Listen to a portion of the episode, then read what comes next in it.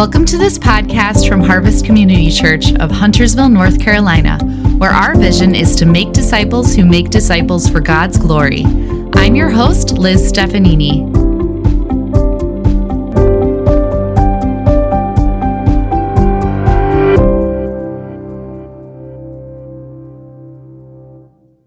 At Harvest, our desire is to be a house of prayer, and one of the major emphasis to help us develop that is what we call the 40 days of prayer. This year's theme is learning how to pray for others more biblically as we dive into the New Testament letter of Colossians. On today's podcast, Senior Pastor Jerry Barber talks with some harvesters who helped create the prayer guide for week five of the 40 days, January 29th through February 4th, to help prepare us to pray in ways that are biblical this week. Thank you, Liz. We are looking forward to week five of the 40 days of prayer. We're in Colossians 3 18 to 4 1. And really, this, this passage talks about probably the place where we live the most. This is home life. And for those that are married and or have children, uh, this this hits it all. Uh, wives, submit yourselves to your husbands as is fitting in the Lord. Husbands, love your wives and do not be harsh with them. Children, obey your parents in everything. Then there's admonition to fathers, and then in their first century, of course, they they had slavery, not the Civil War type slavery, but they had slaves, and that was a mixed bag in the first century as well. But uh, there's just so many practical things this week, and I'm glad to be joined today uh, again by Amy Granada, uh, who wrote our, our family discipleship section, but also uh, two people helped us write the Bible study this week Maggie Cruz and Nathan Hardenbrook. Um, so let's, let's start with Maggie. Um, Maggie, uh, first of all, welcome. Thank you. thank you for writing. And as you were working on this, what kind of things stood out to you? Can you share just personally how this might have helped you? Sure. Well, the the verses are straightforward and uh, plain, and it's and so they're easy and quick to read through. But what I so enjoyed doing this study was looking at the words, the verbs that are there, and how they are so rich so, submission, what does that mean? Love, what does that mean? What does it mean to embitter or to be discouraged? Just within those words, they hold so much truth about what Paul wants us to be doing and how he wants to be acting in our relationships. And um, it's it's so it goes beneath the surface what what God is trying to teach us here, and it's good to dig in, despite the simple phrases that can be found there in the Scripture. So, Maggie. Um wives submit, submitting, and you were writing on that, that portion, is not really popular in our culture. And there certainly have been some misunderstandings about what that really means. But how do, how do you deal with that? How do you answer that? Uh, because it is so countercultural. Right. Well, first of all, knowing that it's countercultural clues me in to why God sees that as good, because so much of Christ's ministry is countercultural. And um, to know that God is so detailed in his creation to give us instruction about the order of our families shows his heart for us. To ha- set up the family as a government, as an institution, as a, as a place where we need order, God is not a God of chaos. And I'm reminded of that over and over again. He puts an order to things, and say, in the same way, he does that in the family to give the husband an office of leadership and the wife a, a role of helpmeet. And submission is humbling. And yes, my human nature grapples with it sometimes, but ultimately, I'm so thankful um, that God didn't leave out the hard things he, he gives us um, ways to grow with him, and many wives, as wives, need to be humbled and and submissive to our husbands because it is pleasing to the Lord. Well, speaking of husbands, we have a husband here with us, another husband, uh, Nathan Hardenbrook, and uh, loving your wives. You know, is we know the word love is not just uh, have warm feelings towards them, but it's sacrificial. And that's not an easy thing either. So submission is tough and love is tough. Nathan, thanks for joining and just love to hear from you about uh, how God spoke to you in this passage.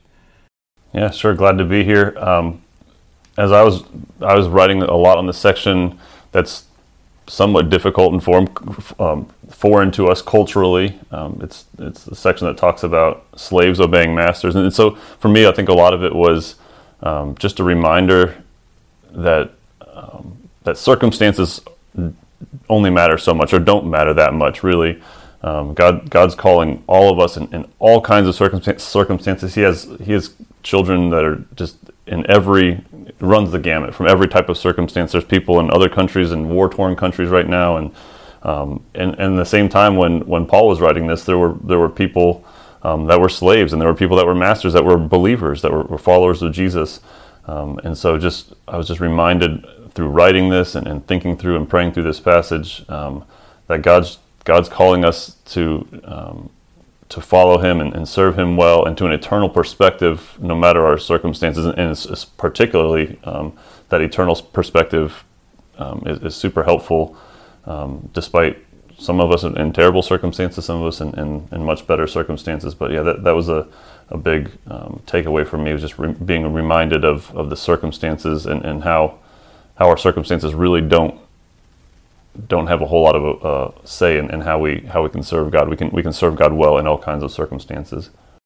During these forty days, we're having one major prayer request every week, and the prayer request this week, based on the passages, pray that believers will please God by the way they relate to their families and to others. Now, we struggled. How, how do you put all this down? You know, slaves, masters, do you apply it to employers and employees? Because we don't have the same kind of cultural thing. But we thought certainly relate to your families in biblical ways, but relate to all others. If you are in a maybe you're a student uh, and there's a certain appropriate way. Maybe you're an employee or an employer or a business owner. That god has something for all of us. Uh, uh, let's welcome amy back in again um, who's joining us on all these podcasts. Uh, so, Amy, uh, help us understand this week in week five what families can expect. Uh, I would think this would be a really good one for families since the focus is families. Thank you, Jerry. Yes, this week in our family discipleship guide, um, we have several really fun activities, I think, uh, that are not very intimidating, very easy to do, and will be memorable for the family. One of them is during dinner time giving compliments to one another. Now, these compliments aren't uh, superficial, like, oh, your hair looks pretty today, but these compliments are focused on biblical qualities that you see in each other. For example, um, God made you special because you always think of others. Um, just focusing on who you are in your heart versus what you look like or act like on the outside. Um, another example, uh, it's called Work for the Lord. So, uh, this is directly focused on children trying to do and help around the house without being told. So, making it fun for them, um, noticing others, which is a, a, biblical theme, I think, noticing uh, people who need help or people uh, who are different from each other. So, that could be in your family or in your neighborhood. Noticing when somebody needs help, it could be a project, it could be helping your mom with dinner or setting the table without being asked. Um, and then when parents see that their children are doing these things, to, to recognize it and acknowledge their good works and how they're serving like Jesus. Another example is acts of kindness. And one thing I like in this description, it says, when we work for the Lord, we don't need recognition or praise. So almost making it like a stealth thing that you can do. Take your kids uh, to do something kind for one of their neighbors or a teacher at school without needing to be praised or recognized for their actions. Well, thank you, Amy. The, all, all, through the 40 days, these uh, tips in the prayer family discipleship have been really helpful. So we're, we're thankful for that. So let me open it back up to anybody to answer this question, um, uh, especially the two writers uh, for uh, the Bible study. What can people do, do you think, to really prepare their hearts for this particular week? How, how can they get ready uh, for week five of the 40 days? I think uh, for me, as I as I prepared for this section and of of Scripture, and reading through the the parts of Colossians up to that point, I was just struck, and I mentioned it before that the eternal perspective, um, and I think as we come to our family relationships or other types of relationships with people, um, we we tend to zoom in, and so just I was reminded a lot to to zoom out and just so so seeing all through Colossians one up to you know to chapter three and, and in chapter four just seeing the places where where we're called to an eternal perspective to, to have that kind of zoomed out perspective really helps as we prepare to pray um, and, and read some of the, the scripture this week I, I think was big for me yes i agree uh, to be reading all of these things truths about who christ is. Sometimes we put our families and our relationships in a different category and we we don't link the gospel to the way we interact each day with our children or with our spouses. And to know that in this short book Paul deemed it worthy to put these small instructions in here. So we need to listen to them and to see our relationships in light of the gospel and um, how a simple obedience by a child to their parent during the day might seem meaningless, but it's working us to that next level of glory and, and sanctification. You know, I, I, I, just thought as you were saying that, Maggie, I just I thought about my own childhood and I thought about my parents who are both in heaven. Weren't perfect certainly, and they definitely didn't have a perfect son. That was for sure. but um, the gospel was lived out at home too. You know, my dad was a leader in the church. You know, my mom was very involved. But it wasn't just that. I mean, we lived the gospel out, you know, through the week. And uh, those are good words. Those are, great. Let me ask uh, you guys this question, and this can just go beyond this particular week about what God is teaching you in general about prayer. Is there anything in the last year, the last six months, or even during these 40 days uh, that you'd say, God is really driving this home for me that you would like to share? Yeah, just again, again, kind of that, that zoomed out perspective and, and um, consistency over a long period of time um, has, has, been helpful for me in prayer. Um, this this passage drew my mind to a couple of you know, poor circumstances in slavery, maybe, um, and that time drew my mind to other other Christians who were in poor circumstances at, at different times in Scripture.